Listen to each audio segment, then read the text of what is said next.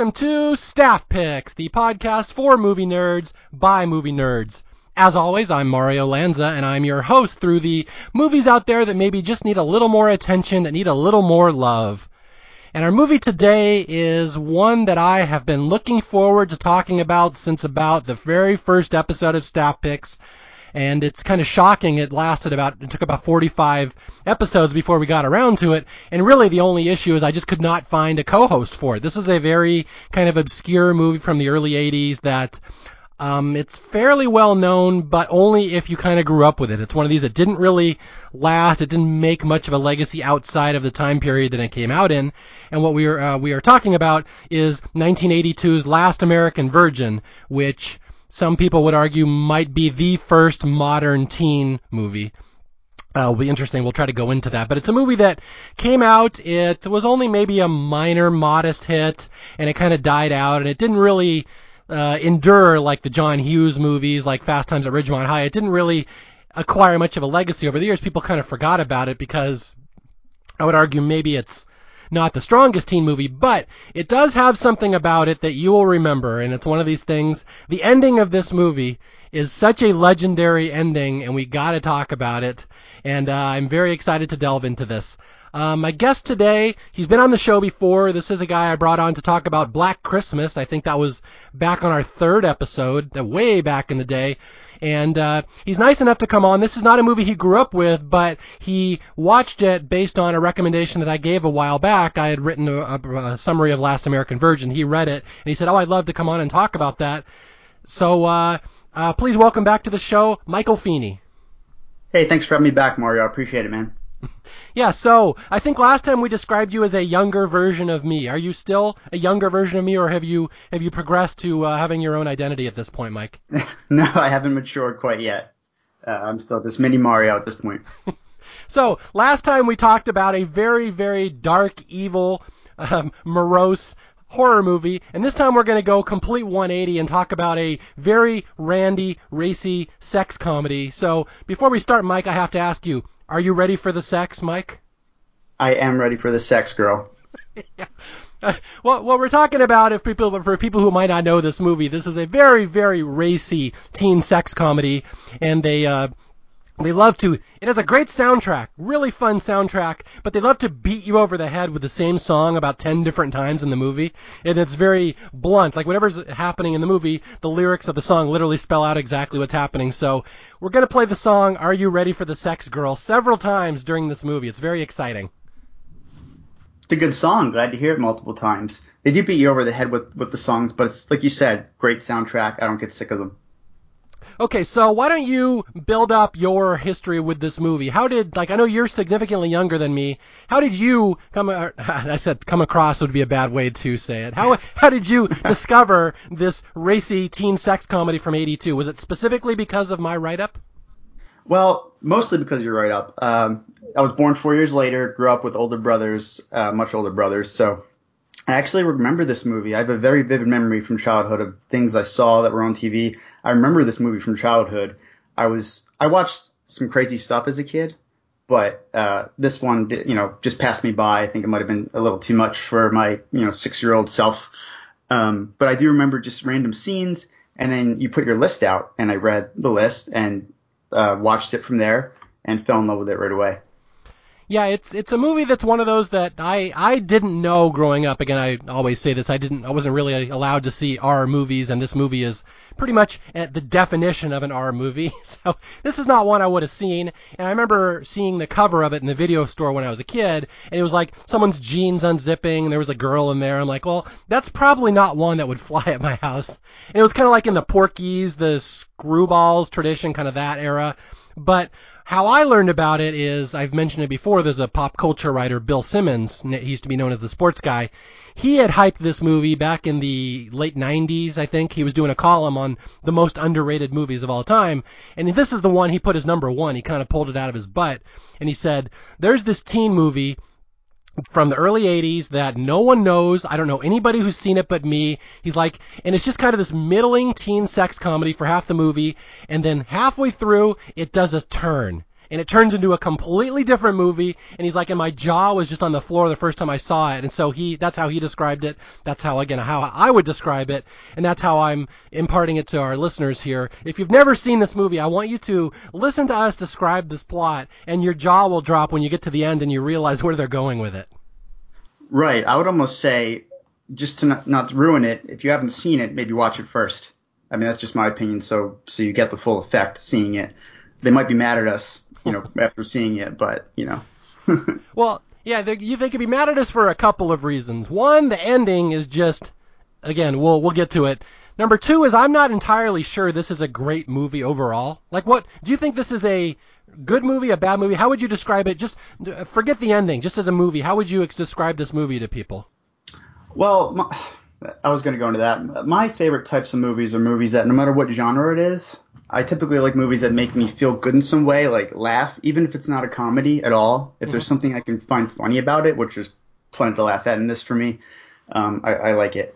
And uh, the first half, I know you're referring to, the first half's more the typical sex comedy of the time, and then things take a turn, as you say, and it's more like after school special, mm-hmm. the la- latter half.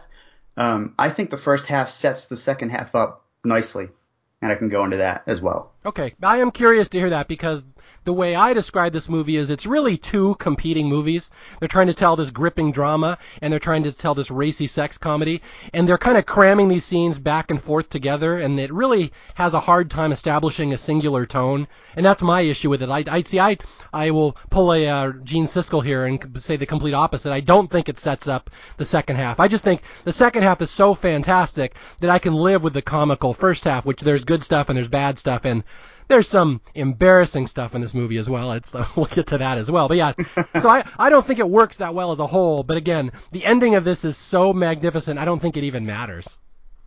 I would agree, and I agree. It, it can be a little clunky at times, but and I'll I'll go into my reasons why I think it sets it up fairly nicely. Yeah, and speaking of clunky, there's there's a couple things why I said I might not recommend this movie as a whole to all people. Again, it's really racy. It's really of its time. These teen sex comedies with you know sex and and just explicit stuff and breasts and boobs all over. I mean, all sorts of R-rated stuff you would have got in the early '80s that they probably wouldn't have in a movie like this nowadays. And this movie is particularly gleeful about it, just throwing the stuff left and right at the screen. So that's the thing. Like, I'm not gonna tell you to go sit down and watch this movie with your grandmother, it's probably not going to go over well.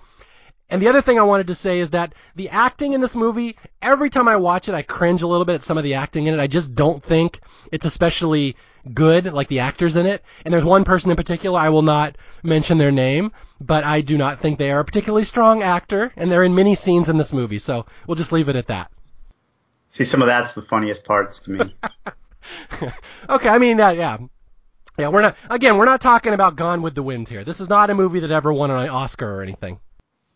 It enriches my life. That's all, that's all that matters to me.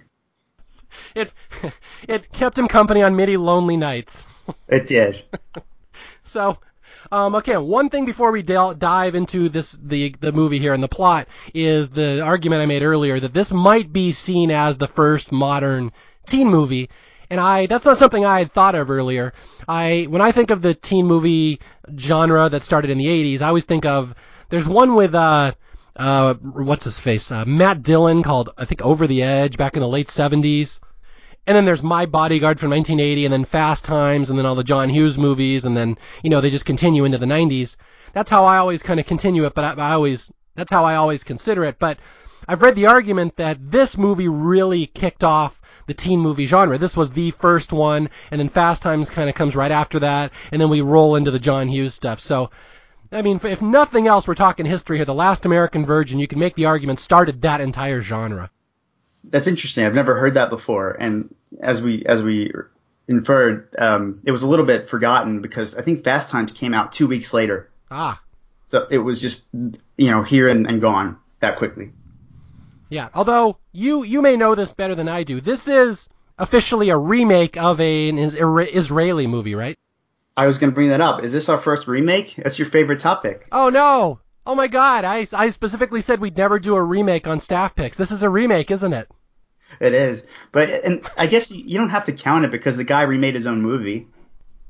That's true. Okay. Uh, Thank you for making me feel better. About I was about to pull the plug on this entire episode. We were going to send you home with your payment. okay, so tell people a little about the history of this movie and what the original was and how, where it came from.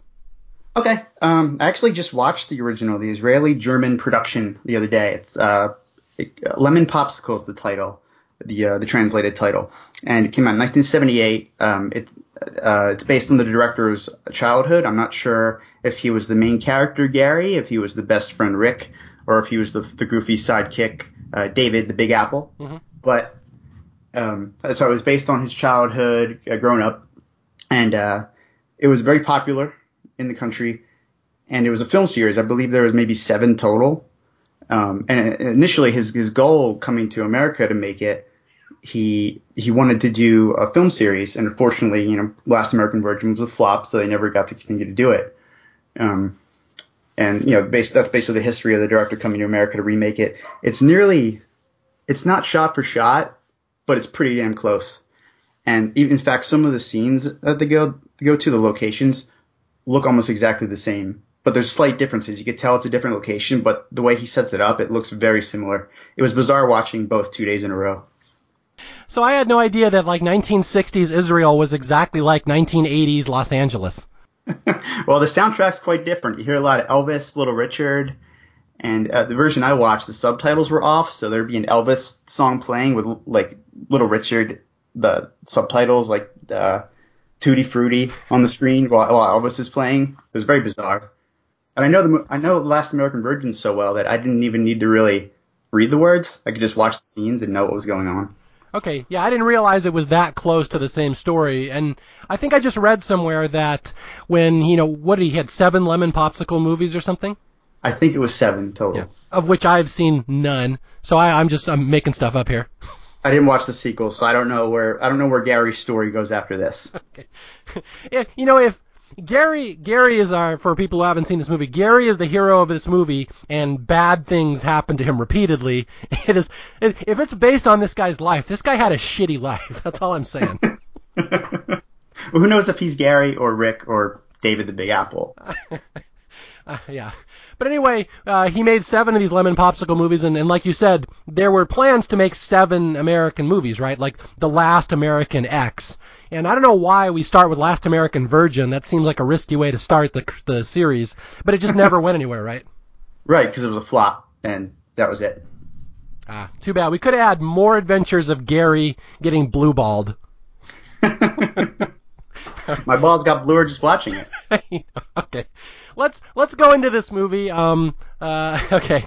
So, The Last American Virgin is the story of a kid named Gary in 1981, 82 Los Angeles. And he's played by Lawrence Monoson, who was a very highly regarded actor at the time. And I actually think he's really good in this. Despite the tone shifting around him, I think he's actually pretty strong in the movie. But it's a story of him. He's a pizza boy, much like a movie we just talked about, Lover Boy. Very excited to delve back into this trope.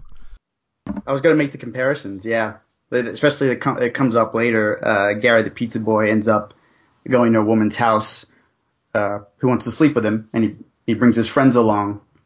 Unlike in Loverboy, it's not for money; it's just for the experience. But I'm wondering if Loverboy took that from The Last American Virgin. Yeah, it probably did. Now that I think about it, because obviously this would have been six, seven years earlier. But yeah, that's the the pizza boy driving around and, and banging older women, which again does sound very Loverboy esque. okay, so this guy Gary, he's a pizza boy. He's just this typical kid in Los Angeles, and uh, the story is about him and his two buddies, and they're just uh, high school kids. And like in many teen sex comedies, they're looking, walking around looking for some tail, trying to get some action in high school. And this whole movie is the story of them trying to get action and all their misadventures and things failing. And that's uh, hence the title of the movie, The Last American Virgin. It just doesn't really work out for Gary. He's a, he's a habitual virgin, as we would call him.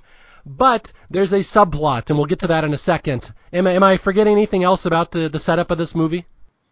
Uh, just the beginning. Uh, you meet Gary. You meet his his uh, chubby friend David, aka the Big Apple, which is his nickname that's only uttered once in the whole movie, and then it's dropped pretty quickly. But I will never forget it, and I'll always use it. Um, and then you meet uh, Rick, who's basically the leader of their trio. He's the good-looking guy played by Steve Antin from uh, mostly people know him from the Goonies as the bully Troy, who I wish was in there longer. I, I we got to talk about Steve Antin for a second here. Uh, Please do. Okay, so the yeah the me, the three main guys. You got the the nerdy guy Gary. You got the the cool hip Rick, the stud, and then their chubby sidekick uh, David, who he's the, he's all the comic relief in the movie. But the cool guy in the middle, Steve Antin. He's you know Mr. Mr. Popular, Mr. Suave with the ladies. He's forever scoring with girls. He's like gets the most sex in this movie out of anybody. And again, people may know him from the Goonies. He's Troy Perkins, the bad guy, the the horrible villain in that one. Steve Antin, I, I remember reading this at the time, was like he was well known in Hollywood that he was like like the boy toy of many famous directors in Hollywood. Like they would, they had this guy, they kept him around because he was so good looking, and they he was like their little uh, arm candy, and he'd kind of get passed around. He dated like every famous director in Hollywood. He was very, very well known for being the kind of this gay boy toy at the time. So to see him as the ultimate playboy in this movie, scoring women left and right, is it's a fun little uh, depth of comedy to the movie that he, he makes you appreciate that one. I agree, but it, I think it comes off believable. Uh, you know, I want to be like Rick. Who doesn't? yeah, Rick is like Mr. Cool. Like it's almost he's so believable in this. I can't like I can't believe that he was like the Hollywood boy toy. That that's the same guy. But yeah, this is Steve Antin's big role. Again, most people know him from the Goonies, but he's really just the last American Virgin guy they put in the Goonies later. Right. And I would, yeah, I'd argue he's a pretty strong character. He does pretty well. That most of the leads in this movie, not to belabor my earlier point, most of them are very good. There's one that I do not think is good. And I know, I feel like I know who you're talking about. And you know, I'm, I just won't mention any names. It'll be interesting to try to get around that.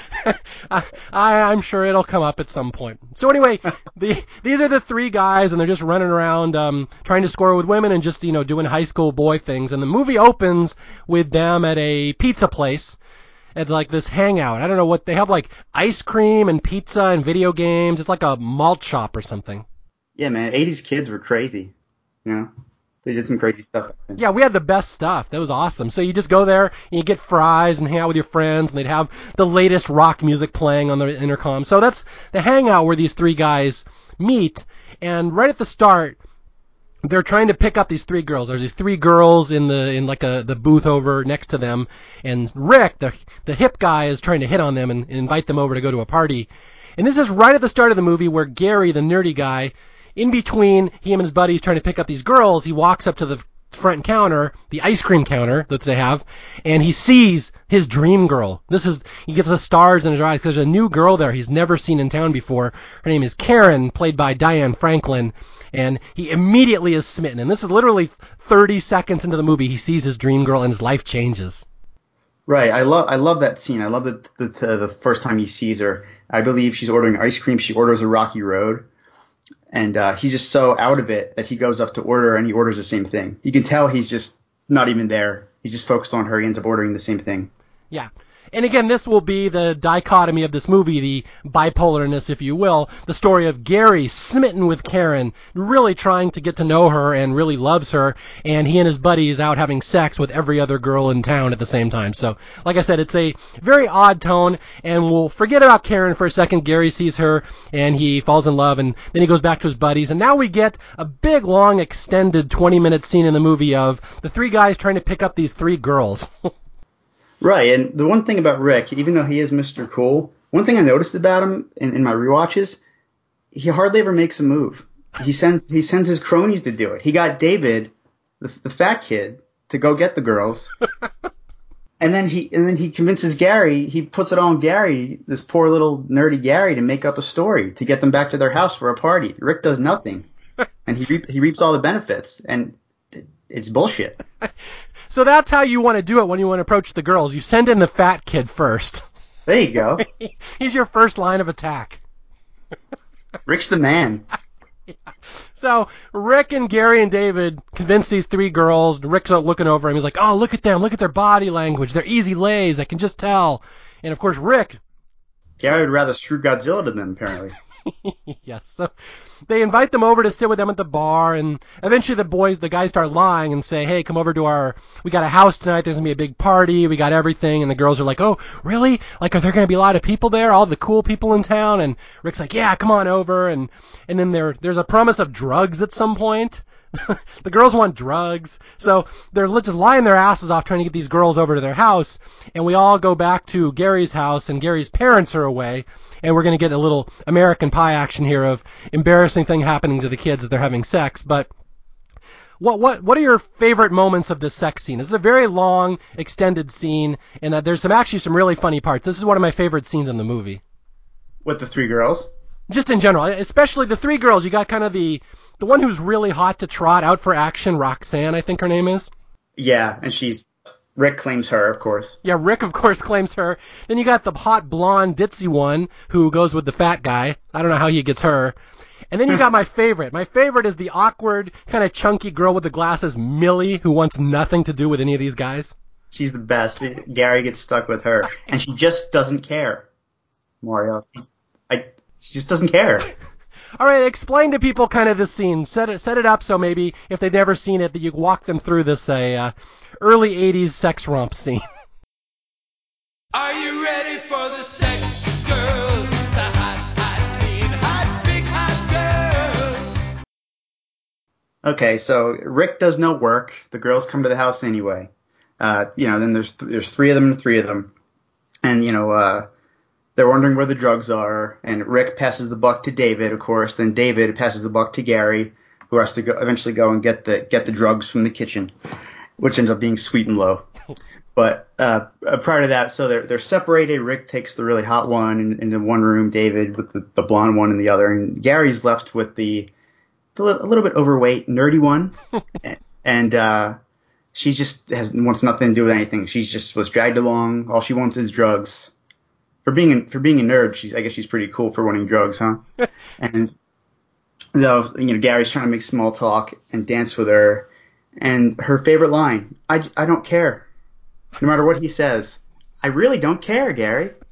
I'm just here. I just don't care. She's a nihilist. He's picked up a nihilist. Yes. She's gonna cut off Gary's Johnson in a minute. Yes, but this this one scene again, it's it's it's really funny. But Millie is my favorite. The actress who plays her, I don't even know her name. I don't know her from any other movie. But she's got these eyes. She acts with her eyes. She just looks around the room, and it's clear she's not interested in anything. There's a wonderful scene where Gary kind of sits up next to her and puts his arm around her, and her eyes just kind of lower and look at his hand and just stop and it's so awkward. It's just he's trying to make out with her and take off her bra, and she's like eating chips. She's so disinterested in this whole process. Just a wonderful scene. then, but then we're gonna move to the bedroom where we get Rick, of course, hits on he and Roxanne. They uh, he hits it. They they get they get it on, and then the fat kid David goes outside. The blonde will not undress in front of him, so he goes outside and has to wait. She's like, count to a hundred, and I'll be undressed. And unfortunately, in the time he's counting to 100, Rick's or Gary's parents come home. yes, and then everybody escapes. They they catch everybody. There's a lot of uh, boobs flying everywhere gratuitously. Are you ready for the sex girls? The hot, hot, mean, hot, big, hot girls. And so they escape, and David, uh, the Big Apple, is still out on the on the porch on the patio waiting to come in and, and have sex with the blonde girl.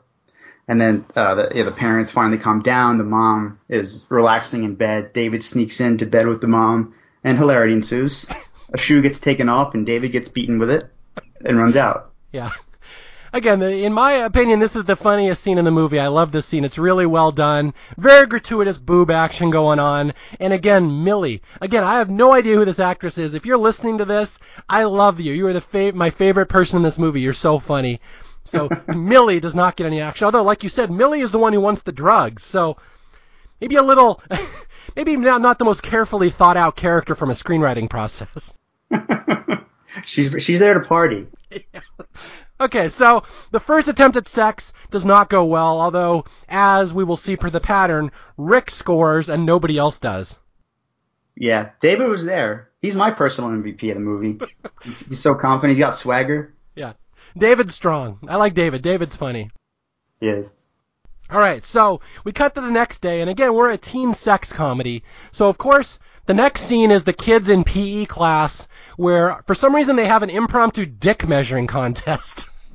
right. I've, I've heard of dick measuring contests between guys Yeah. trying to one up each other, but this is the most literal thing I've ever seen. Oh, yeah. No, I mean, in the 80s, we used to do this constantly. So many dick measuring contests in the locker room, it was crazy. I hope you won some. yeah, you you have you have this character, and one of the, another one of the boys who wants to be friends with the trio. Kind of, he's just kind of on his own. The typical nerdy guy. There's a, it's, he's a young Fred Armisen in my mind. Yes. Victor. Victor. And, uh, he's caught peeping on the um on the girls, very similar to Porky's.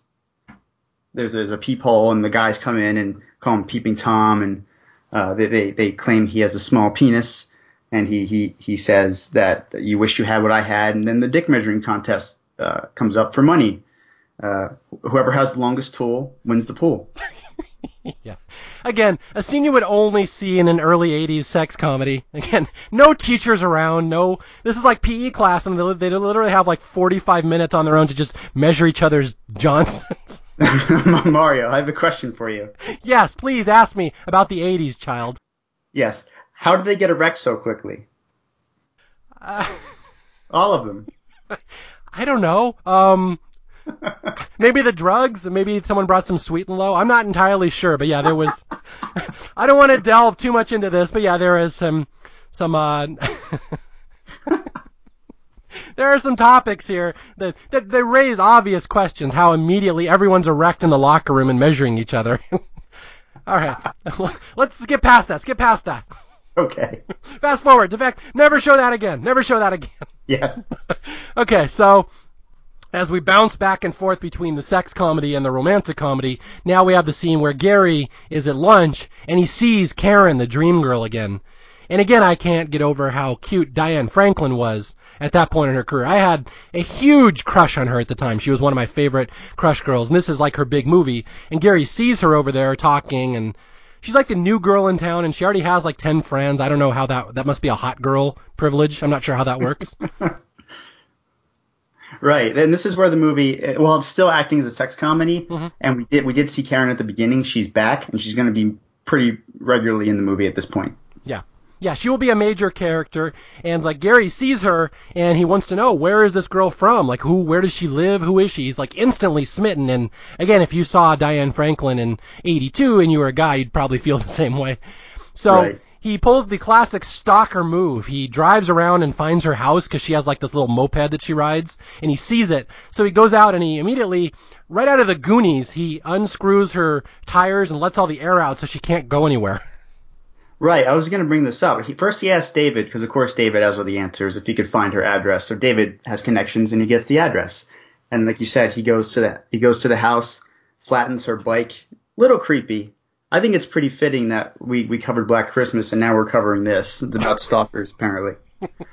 And uh, you know, and then he, he he comes up and you know, and he says, you know, uh, what's the trouble, ma'am? Basically, and and you know, she um, she explains, and then he offers her a ride to work. And this is one of my favorite. You know, I think you mentioned those bad acting scenes. Mhm. This is one of my favorites. The delivery between them. Oh, it's just terrible. Yeah, their banter is like, who wrote this script? Like, I, I can't even 100% blame the actors. The dialogue is just terrible, and the timing is terrible. It's great. I, I forget the exact quote, but he's like, uh, uh, "Be my guest," and she's like, "Well, well, thank you." and, and so she gets in the car with him, and this is the most soft-core flirting I've ever seen in my life. Uh, and, unless, unless the fact that he offers her a big meatball sandwich is a euphemism, then it's the most soft-core thing I've ever seen. Um, I remember reading a bad uh, screenwriting thing that talks about the lessons of bad screenwriting, and they always say you can always tell a person doesn't know how to write dialogue when they have the characters saying each other's names to each other all the time. And this scene is one of the worst. I was like, "How are you doing, Karen?" "Oh, I'm fine, Gary." "Gary, where are you driving me?" "Oh, Karen, let's go to school." But it's so good. This is the stuff I love. I know it sounds like we're trashing it, but I I love it. Well, because they're so sweet and they have good chemistry together. That's the thing. Like, and you really, Lawrence Monoson is so likable and and Diane Franklin is so likable. You really want these two kids to hook up. Right. And then so they get to school and, you know, he, he straight out asks, do you have a boyfriend? And she says no and walks off. And right then, first time I watched this, this was years ago, I had not the best vibes from Karen at that point. Mm-hmm. All right. So you could sense evil already. I could. I saw the little horns. You're a paladin if we're Dungeons and Dragons here. yes. So yeah, Karen walks off, and like you said, Gary has asked her out, and she says, "No, I can't. I'm busy tonight." And so later that night, we go to the party. This is the party Gary was going to ask her to, and Gary's there dancing around, and lo and behold, he sees Karen, his dream girl, his crush, and here it goes, the first of many soul-crushing moments in this movie. Not only is Karen at the party, Karen is already with another guy, and she's dancing, and she's having a good time, and she's really enjoying herself. And who might that be is she dancing with? Ah, Rick, of all people. Who knew? Oh, Gary's best friend Rick has already claimed her. And they're dancing, and the 80s was a colorful time. That party looks like a bag of Skittles to me.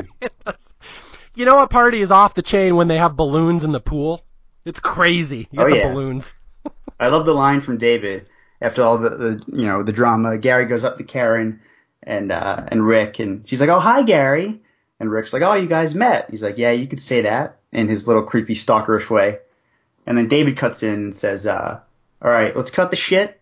Let's get serious." Whatever that means. I just loved it. He's, he's it's time to party for real. Seriously. Yeah. So anyway, this is a very wild, racy comedy, but there's some really serious, heartfelt undertones, and we're going to get to this at the end of the movie where have you ever had this happen, Michael, in high school or when you were younger? You have a crush on a girl and she hooks up with your friend, your best friend or something. Like I literally did have that happen and it was like the worst experience in my life that I had to watch them walk around and make out every day. I that never happened to me. I was I was probably a mix between David and Gary. I definitely wasn't Rick, but I never personally had that happen to me. Uh, are, are you triggered by this movie then? It's terrible. I remember that. It was the first girl I ever had a crush on, and I was like getting ready to ask her out. It was like the first girl I was ever going to talk to. I'm like 14, 15, and literally within a week, I noticed my friend is dating her. I'm like, are you kidding me? And so I had to sit there and watch them walk around and make out all the time. It was the worst feeling in the world. So this movie, like I know that that's not a universal feeling just to me. Just this whole movie is is just Gary pining, and this scene in particular of him just watching Gar- Rick and Karen making out and dancing and like slow dancing and cuddling up. It's like you just see the pain in his eyes. It's horrible. It does trigger me. Yeah, and he you know he pretty much immediately gets drunk. I forget what he I think he might have uh, whiskey, Looks like Uh, Jack. Daniels. Jack Daniels, and he you know walking around uh, tries to flirt with Karen a little bit, and she's just kind of brushing him off. You know, and then and then and uh, he has Gary has a little bit of a freak out, and you know Rick pretty much wants him gone from the party, and uh, so David takes him, and you know uh, they say they say kids are soft these days, but back then, man, letting your friend drive drunk, it was okay in a movie. I miss those days. I was just gonna mention that. Yeah, the Gar- Rick uh, Gary gets so drunk at this party, he's just staggering around and he's incoherent. And so this is what you do in the early '80s. If your friend is drunk, you would usher him to his car and let him drive home. What a guy! I love David. the Big Apple coming through. Yes. So Gary drives home and his life is ruined. His dream girl is now hooked up with his friend Rick, who nails every girl who walks, and it's just all going to be all over. And Gary goes home and is like, his parents are having like a PTA meeting, and Gary staggers in drunk and like hits on one of the old women there, which is a proud moment in Gary's life. yeah, I forget her name. Uh, Mrs. Roswell. That's it. yes. He starts creepily pointing at her, and then all the adults just kind of laugh at him and kick him out. So even even the, even the adults in his world think he's pathetic. yeah. All the adults in his world would rather score with Rick. yeah. Yes. All right. So, so we're gonna bounce. So Gary, the next day in math class, you see him daydreaming. He's daydreaming of Karen. This is all he can think about, and he's like drawing little hearts and writing Gary plus Karen. So again, it's this kid in his first experience with love, and I'm just gonna spoil it for you. It's gonna get worse. It's not gonna get any better. So don't get attached to Gary here. Right. And uh, we're slowly creeping up on the turn on the switch in this movie when it gets really seriously, but there's a little bit more of the typical Porky's esque sex comedy stuff that happens first. Oh yeah. I'm glad you brought that up. Why don't you mention? Why don't you explain to people who Carmela is? Are you ready for the sex girls?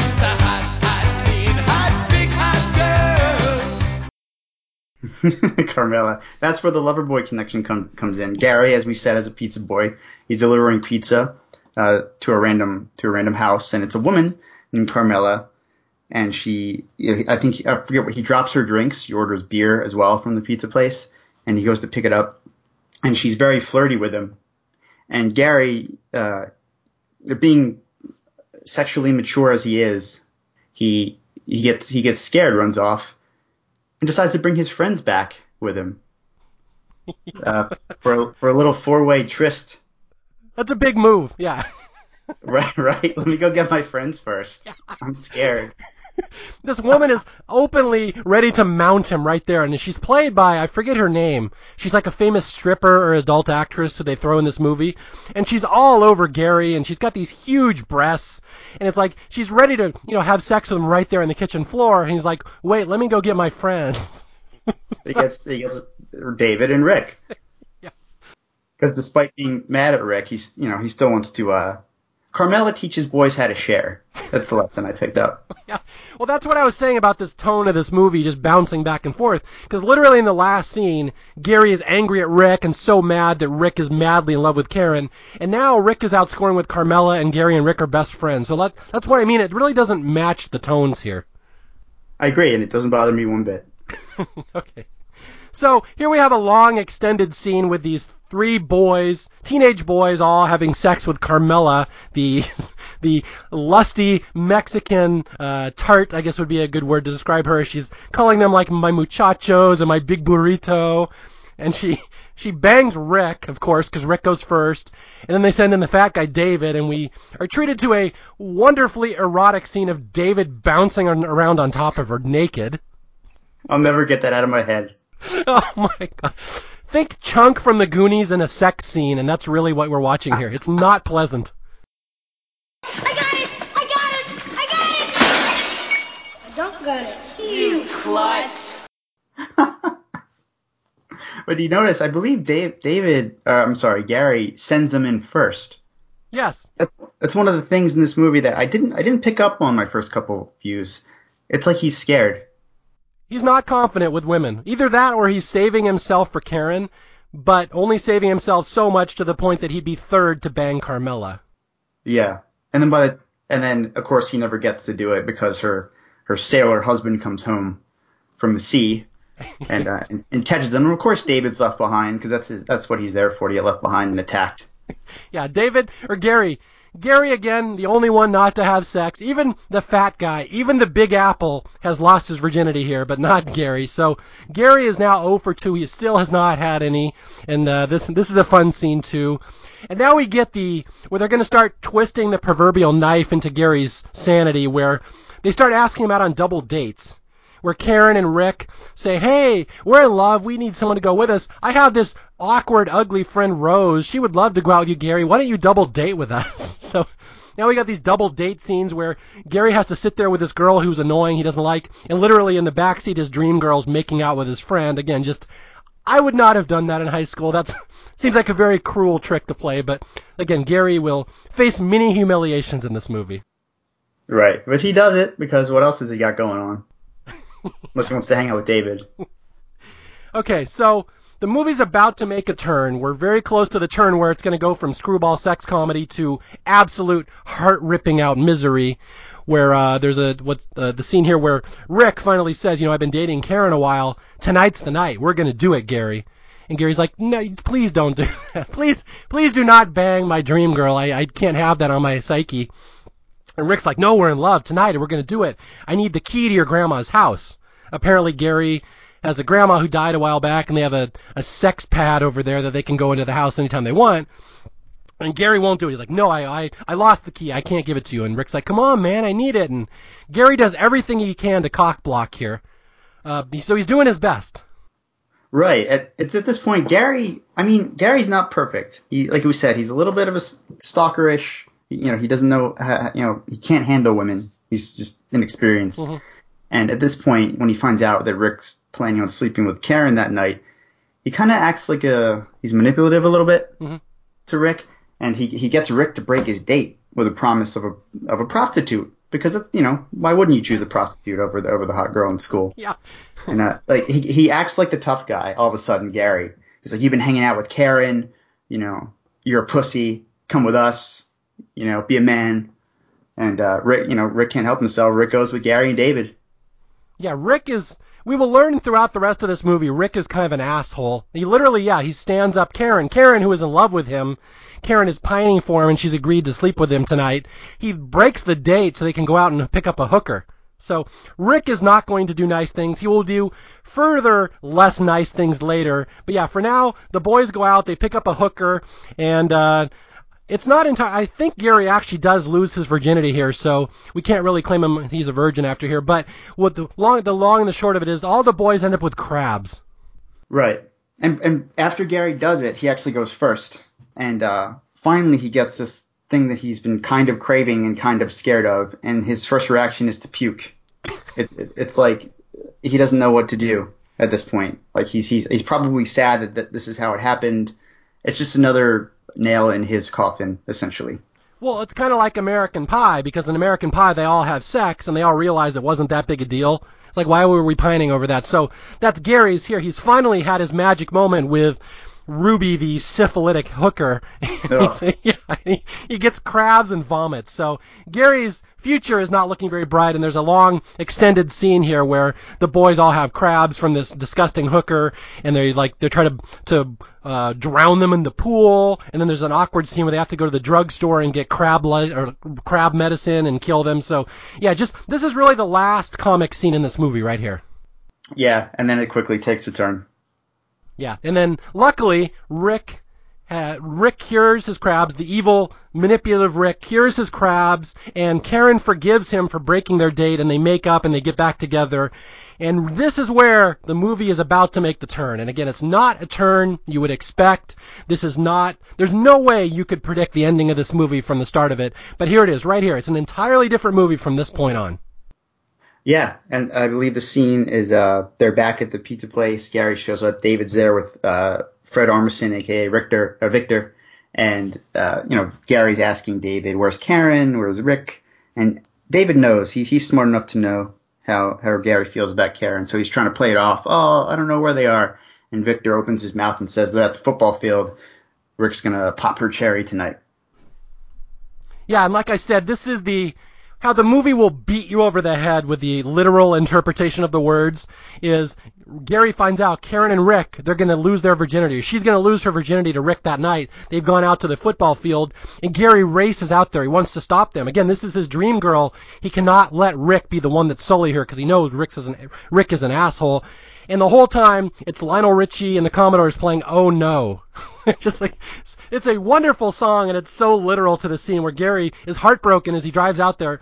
And he literally like, he's under the bleachers as Karen and Rick have sex. You can see them, very gratuitous shot of Diane Franklin pulling her shirt off and them having sex. And Gary's literally like right under them in the bleachers listening to it. A little creepy. That's okay. we gotta feel bad for Gary. Yeah, we're gonna need a whole team of psychologists at this point for poor Gary.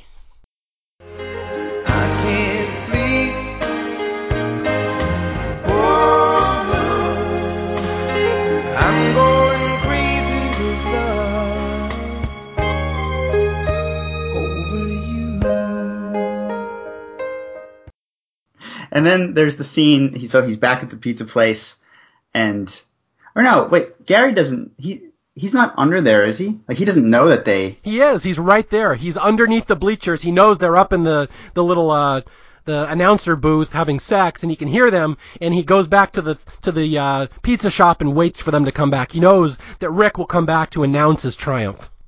But then, but then he claims that Rick is lying when when he when he um says that. Uh, that's I was gonna go into that. I love the look on Rick's face when he announces what he did. I fucked Karen. The glee on his face makes me laugh. He's just so oblivious. It's so good. He's so excited because he, I mean, that's the teenage boy mentality. I won. I did it. I'm the first one who nailed the new girl. Yeah, and when he first walks in, there's a bit, of, bit of an exchange that again I find funny. Uh, Rick, it just shows Rick being oblivious again.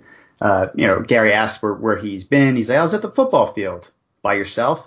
No, with Karen. She's right over there. Yeah. Oh, what's the exact line? I think I have it here. I was the first one to get to Miss Thing over there. Yeah, so Gary just snaps and they have an argument and just uh Rick can't believe why would my friend not be happy that I nailed this hot girl? He doesn't realize that Gary's been pining for her. So again, it's been this love triangle all along that Gary's pining for Karen, Karen got nailed by Rick, Karen is in love with Rick. She thinks he's the greatest thing ever. And it's all going to come to a head because literally and this is it's it, I'm I'm warning you right now, there's tough scenes to watch in this movie and it all kind of starts right here where the next day in school or I guess it's probably a little, a couple weeks later in school, but it's we're not meant to know when. But Rick has had sex with Karen, and what does the creep do after having sex with the girl? He dumps her. Yeah, Gary has to watch and is wondering what's going on. She seems very upset. And then back in, uh, she he follows her out into the hallway and finds out that she's pregnant. Yeah. That's why this couldn't be the next day. It's probably a couple weeks. I don't know how long, but yeah. Karen has, in theory, announced to Rick, you know, we had sex and I'm pregnant and I'm kind of scared. I don't know what to do. And Rick has dumped her over this. And it's funny, we'll see a very similar scene in Fast Times, which came out six days later. But, uh, yeah, so Karen is, is distraught. She's, this guy had his way with her. She had sex. She gave herself up to him. Now she's pregnant and he dumps her. He wants nothing to do with it and she's crying by her locker. And this is where we get Gary's love theme. What which song do they play every time Gary's about to, to meet up with Karen and do something for her? Is that uh, Just Once? No, this is Open Arms by Journey. Open Arms, yes, by Journey. Lying beside here in the dark, feeling your heart with mine. So the locker scene. Explain the locker scene here.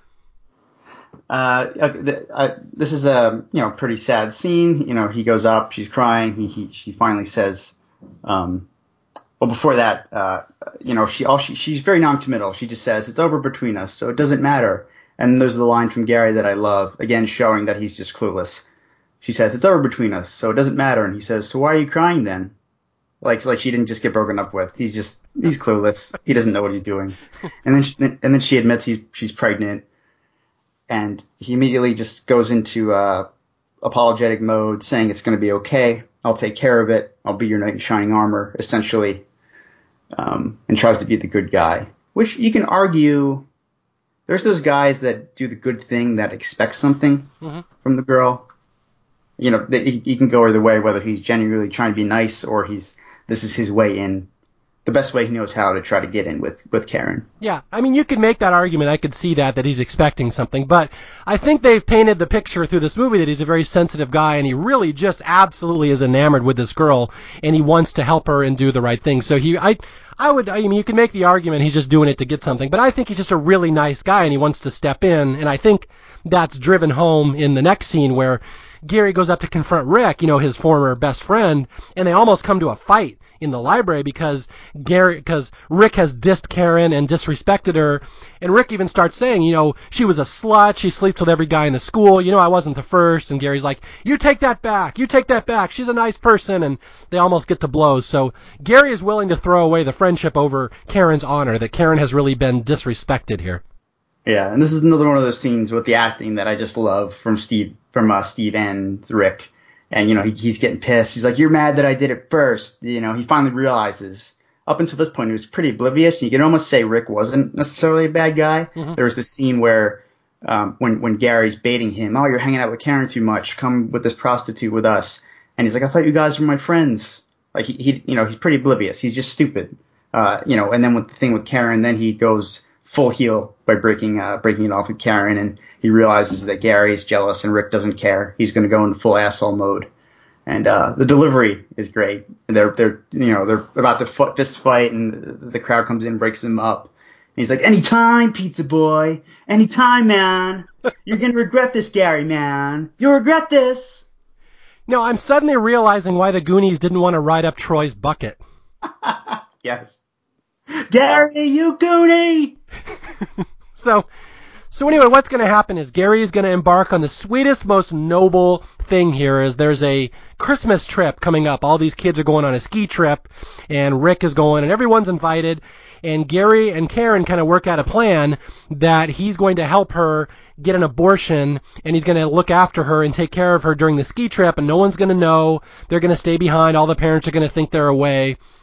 And so what happens is the scene where Gary brings Karen to his grandma's house. Remember at the start of the movie, he had the keys to his dead grandma's house. He brings her there. He sets up a little bed for her. And just in a little detail that, that almost makes me cry, he makes, brings a little Christmas tree so she can celebrate Christmas in this little house by herself while she's recovering. Yeah, and he has oranges randomly. You can tell he just like bought on the side of the road. Like this is his this is his bit this is his big move. This is his this is the best he has. It's his inn, yeah, and we see we see the rest of the school all going out on the ski trip, and there's a nice touch of Rick already making out with a new girl in the back seat as they're driving away. Yeah, he's forgotten Karen already. He's forgotten, yeah. So Karen has been left behind, and and uh, yeah, Karen is just despondent at this point. She has to have an abortion. She doesn't know what to do. She's scared, and Gary looks after her. And there's a really touching scene, which might be the first abortion ever shown in a movie. I'd, I'd be curious about this, trivia wise. Yeah, I'm not sure. Like I said, two weeks later there was Fast Times, um, unless you count unless you count Lemon Popsicle because it's there too. Okay, they do that, and then Lemon. I didn't know that. It's even more. It, it's nearly a shot for shot movie, and it's it's even more clinical and it's drawn out. There's no, I don't know if there's any music involved, Mhm. and she's there and it's very descriptive when she, she- you know, with her sitting in the chair and it's an old man and there's no witnesses, so that's a little creepy. Um, but, you know, she's there by herself with this old man. It's not a woman. There's no other witnesses. Yeah, I don't know. Israel was a lawless place. yeah, yes. Well, yeah, okay. So in this version, Karen goes to the doctor, and it's like an old woman at the free clinic, and she basically like slut shames Karen, like, well, you know, you could have thought about this before you had sex, Missy, and I don't know why you thought it was worth it. And she's like making her cry, and Karen just goes through this trauma of just being embarrassed.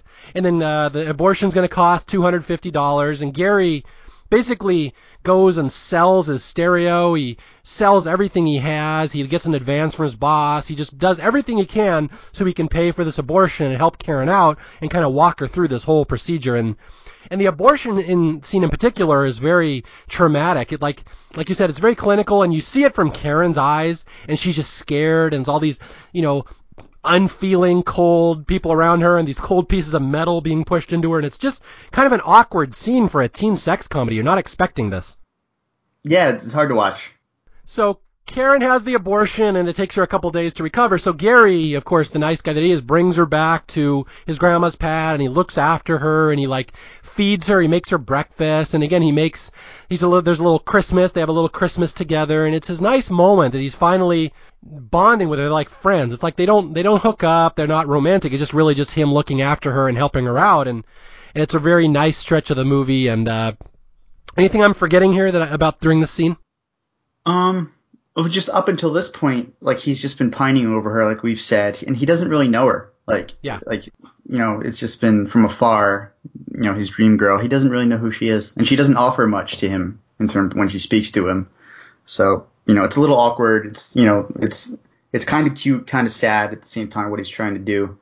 Um, it's it's the best he has.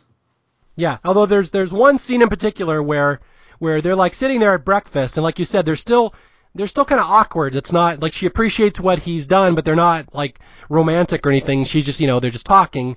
And Gary kind of says, you know, everybody's away on this ski trip and, you know, I bet they're having fun. And Gary, as teen boys do, very delicately says, is there anybody you miss on that trip? Right, and I, it's hard. This is her the whole movie when she speaks to Gary. She's like, "Why do you ask?" Yeah. You know why? Like, does she know or does she not know? Is she just vapid or is she just trying to be coy? I don't know. It's like it's like that the whole movie with Karen and, and Gary. Why do you ask that, Gary? yeah, just put it put the name in there. But yeah, she she seems to have no idea why he's asking, and he's like, well, you know, just anything. Just I just was curious, and she's like, no, I, I've kind of moved on. I don't really care about anyone on that trip, and so he's still feeling. Do you still have feelings for Rick? And she admits, no, I don't know. I don't care about anybody on that trip. So Gary knows there's a chance. You're telling me the Dumb and Dumber rule. You're telling me there's a chance. Yes. and uh, you know, finally, the, this you know the scene goes on. They're still there. She finally like breaks down and says, "Thank you for what you did. No one else would do that for me. Uh, you were here for me." and he finally can't help himself. He admits that he loves her, and it, you know, in the moment, she's she seems shocked. I don't know why she would be, but she seems shocked, and she she kisses him. She she she finally gives in to him. Gary gets what he want wants, and and the look on his face after, like he kisses her and, and they're hugging, it's like just pure bliss. Mhm. More maybe more so than I've ever seen in in a movie like this.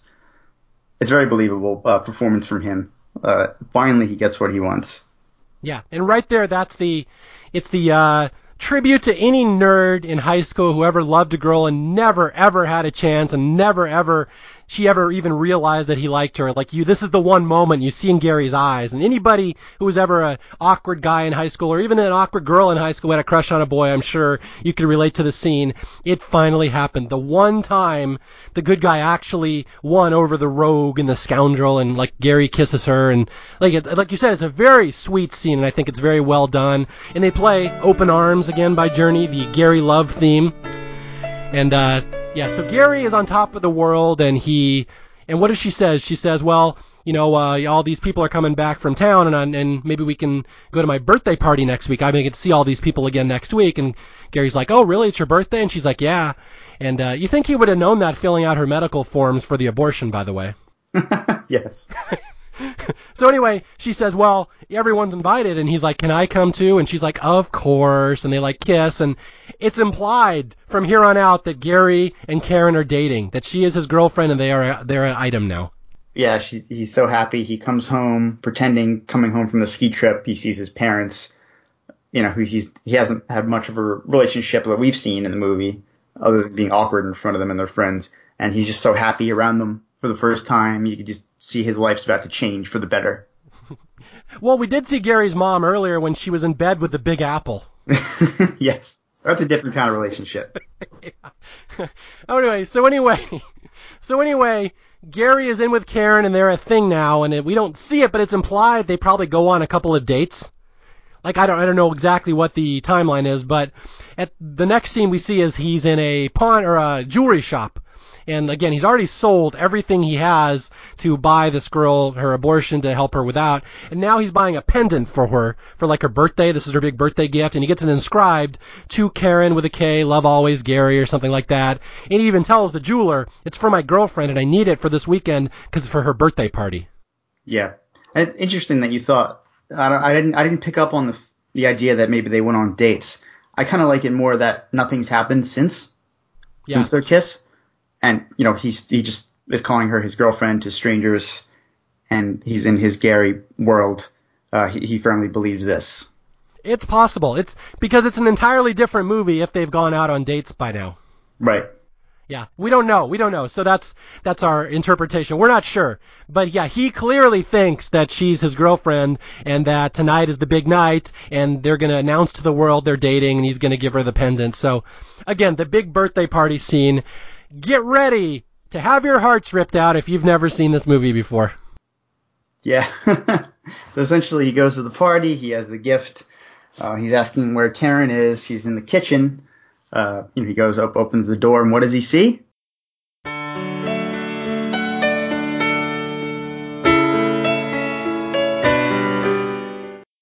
He sees Karen, his girlfriend, making out with Rick, the guy who got her pregnant and dumped her, that she has apparently forgiven him for all the stuff he's done. They've gotten back together and she loves him just like before. Ugh, Rick. You know, Oh my god. Fucking Rick, man. you gotta love him. Troy Perkins, damn it. Everybody has a Troy Perkins in their life. Yes. For some, Troy Perkins is an evil man who's trying to kill us. It's my El Guapo joke right there. Okay, so, so yeah, you, you just, Gary walks into Karen's birthday party. Everyone's there. They got the fucking balloons in the pool. They've spared no expense. And he walks in the bath, of the kitchen, and there's his dream girl, Karen, making out with a guy who got her pregnant and dumped her. And it's the worst scene you've ever seen in a movie. Just the look on Gary's face. His eyes just drop.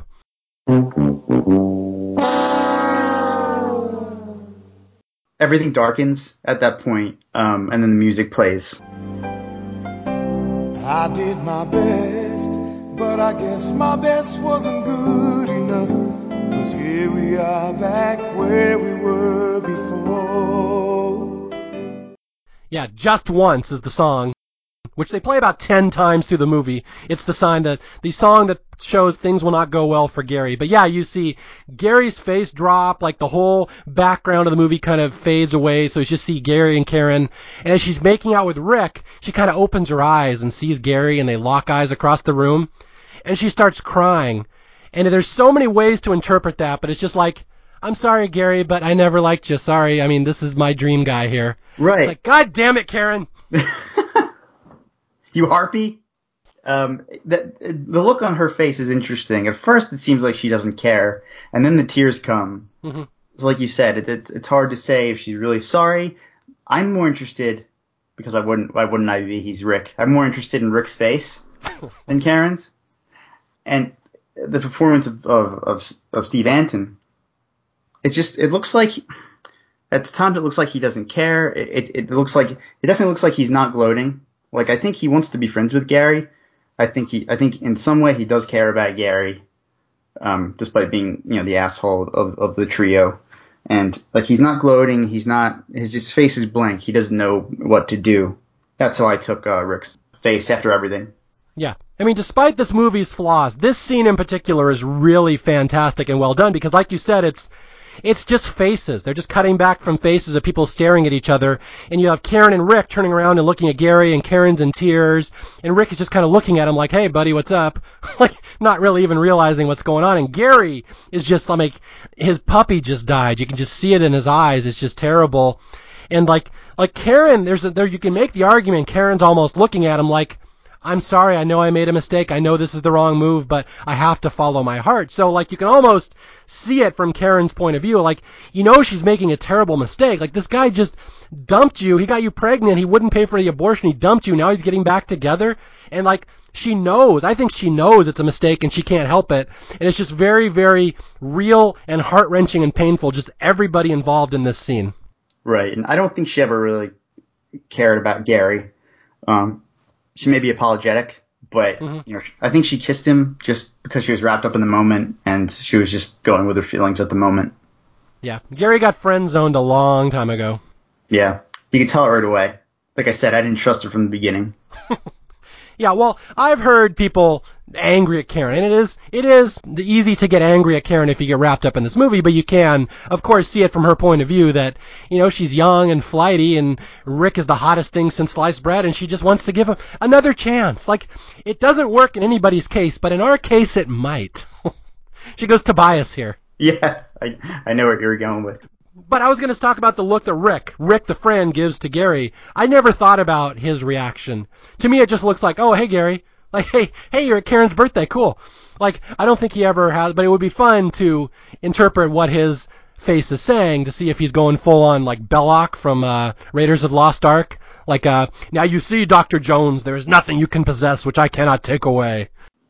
Yeah, and I took it as like like I said, he's he's not he's not gloating. He's he I think he recognizes Gary's feelings, but he's not he's not sorry essentially. Yeah. He's not sorry because he's Rick. He's like, well, this is just the way it works, dude. Like, I get the girls. Yeah, Sorry. I mean, next time around, maybe you'll get her. maybe you can have sloppy seconds. yes. Hi, Gary. I've had sex with Rick. Would you like to have sex with me too, Gary? yes, Karen, please. David, would you like to take a turn? Yeah, I don't want to see the big apple bouncing on top of any other women. Once is enough, please. Well, fortunately with rewatches, you can see it many times. yes. Somebody makes to me to make one of those animated uh, gifs of uh, David bouncing on top of Carmela. That would be a fun one. Please do. So anyway, this is the moment when people like Bill Simmons and other people talk about this movie, how it just comes completely out of nowhere that all of a sudden this is a heartbreak movie. You don't realize it's such a heart-wrenching, horrible, unrequited love movie. And it, it's even worse with the ending. Like Gary has just seen his heart get his heart torn out when his best friend hooks up with his girl again. He's got this $80 pendant engraved to her that it's now going to go to waste in his pocket. And here's how the movie literally ends. Gary goes out to his car and he drives home and he's driving back to his house alone and he's crying and it's focusing on his face and it plays just once like uh, I forget how the lyrics go, but it's all the sad song about how we just we can't get love to work. And the movie ends. It literally ends with him crying and just once playing. Yeah, the credits roll over his crying face. Like what the fuck, movie? Oh man, blue balls instantly. Like I said. Yeah. Oh man, this is yeah, this is a tough one to sit through if you've ever, if, especially if you're young and you have like people you've pined for and it was not requited, like they didn't like you back or it just didn't work out, or you love someone from afar and it just wasn't meant to happen. This is like the ultimate, just soul crushing experience. This movie, and I've seen so many people just have experienced this movie not knowing what they're what they're going into when they sit down, and it just kills them. This ending kills people. Right. And um, you know, with the movie being over, I guess I can explain why I like the first half with the second half. Mhm. Um, to me, it's kind of like it sets it up in a way. I know, like we said, it's a little clunky. There, there's scenes where he's mad at Rick, then he'll be friends with Rick again, and stuff like that. And it just seems almost like two different movies: sex comedy and then after school special coming of age story. Mhm. But like, it, it's like there's some scenes in the first half that kind of make it seem like these are they show that they're just kids trying to be adults and like with the the drug scene like they don't have it they got to deal with sweet and low like uh rick not understanding and saying i thought you were my friends he almost seems like a little kid at that point i feel like all of them except for maybe david i think david's got his shit together uh david's who i want to be when i grow up Yeah, the fat kid is the ideal. That's who you want. That's the role model you want to take out of this movie. Yeah. I mean, he falls a lot and he, he gets put in bad situations, but that's okay. But like, there's just a lot of innocence there and, and they're not ready. They're, they want to be ready for adulthood and these adult things, but I don't know if they are necessarily or Rick might be, but, uh, I just, I don't think Rick cares. And, uh, and then just, you know, the, the turn happens and then I feel like it was just set up a lot, especially for Gary's downfall. There's a lot of things in the beginning, um, just his attitude towards sex and being afraid and just things they don't understand. You know what other movie you just described? It's kind of interesting. I didn't realize the parallels here. You're talking about all these kids trying to live in these fast times and trying to be grown-ups when they're not. That sounds very similar to another teen movie that came out about two weeks after this. yes. And that might be coming out on staff picks maybe soon. Yeah, I think but Fast Times is like two episodes away, so it'll be fun. Maybe I'll release these episodes back to back so people can hear them. I think that would be a good idea. Now, poor Gary, of course, Gary immediately goes home and puts a shotgun in his mouth, right? Is that in the sequel? I was going to ask you what you thought the next, like the, if the movie was like 20 minutes longer, what would happen? I know how it happens. Gary will continue to pine over Gar- over Karen for the next three years or two years, however old they are, and it will never happen. That she is never once ever going to see him as a romantic object. So his life is just going to be a living hell. And again, I speak from someone who has lived this in high school. I know how it works. But, I mean, fair enough. He got the kisser once, so he'll always have that in his spank bang. yes. Yes, and Gary, of course, Lawrence Monoson, all these horrible lessons he learned about love. Luckily, he was able to translate them into his next movie. Michael, I know you're a fan of Lawrence Monoson's other great movie from the early to mid 80s. What movie would that be? I am. This is the movie that introduced me to, to, to good old Larry. Friday the 13th, part four, the final chapter, which is not really the final chapter. They lied. But he is, he's basically Gary. He, he plays a character named Teddy. He's basically Gary, but with David's swagger. Like he's very confident, but he still can't get any. Yeah, he never he never actually uh, seals the deal in a Friday the 13th movie, which is impressive for a Friday the 13th movie if you're not able to have sex. Right. He's just the goofy character and he still gets killed. terrible. It's terrible. It's unfair. He's, I think he's watching, I'm sure Gary did this too. He's watching like old porn from like the eight, from like the 1800s somehow. Some frontier porn. yes. With, with very obese women. And then he gets a, a knife through the skull through the projector. And you could argue that's a more merciful ending than the last American Virgin.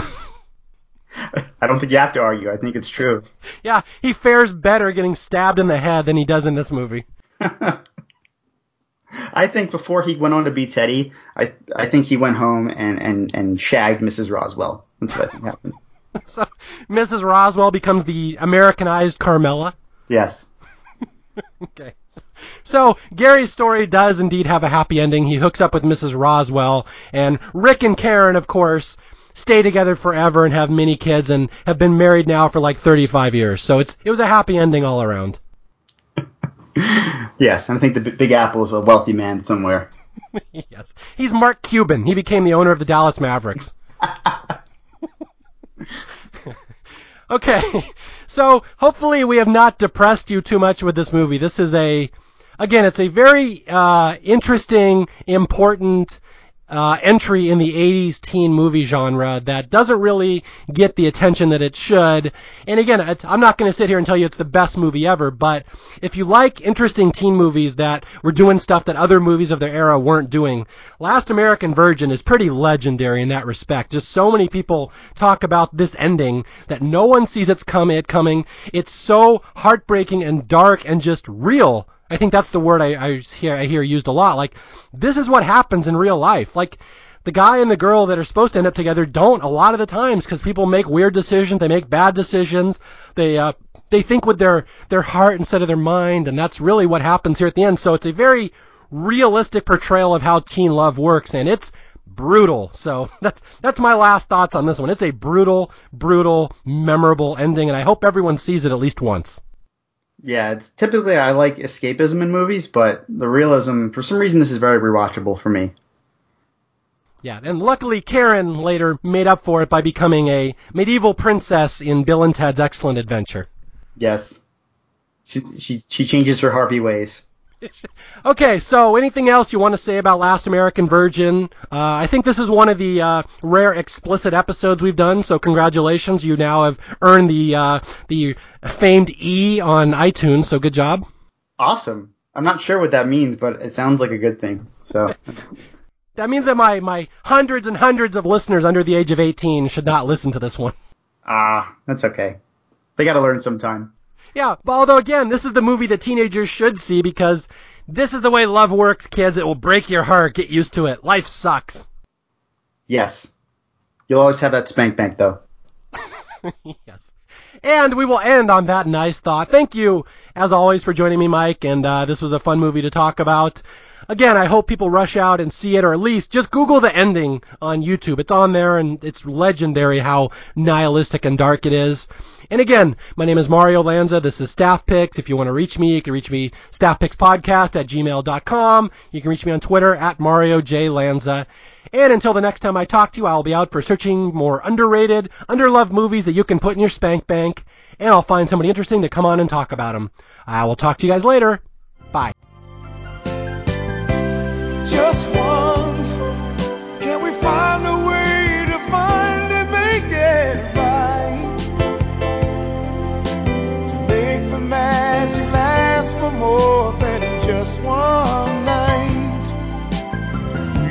just you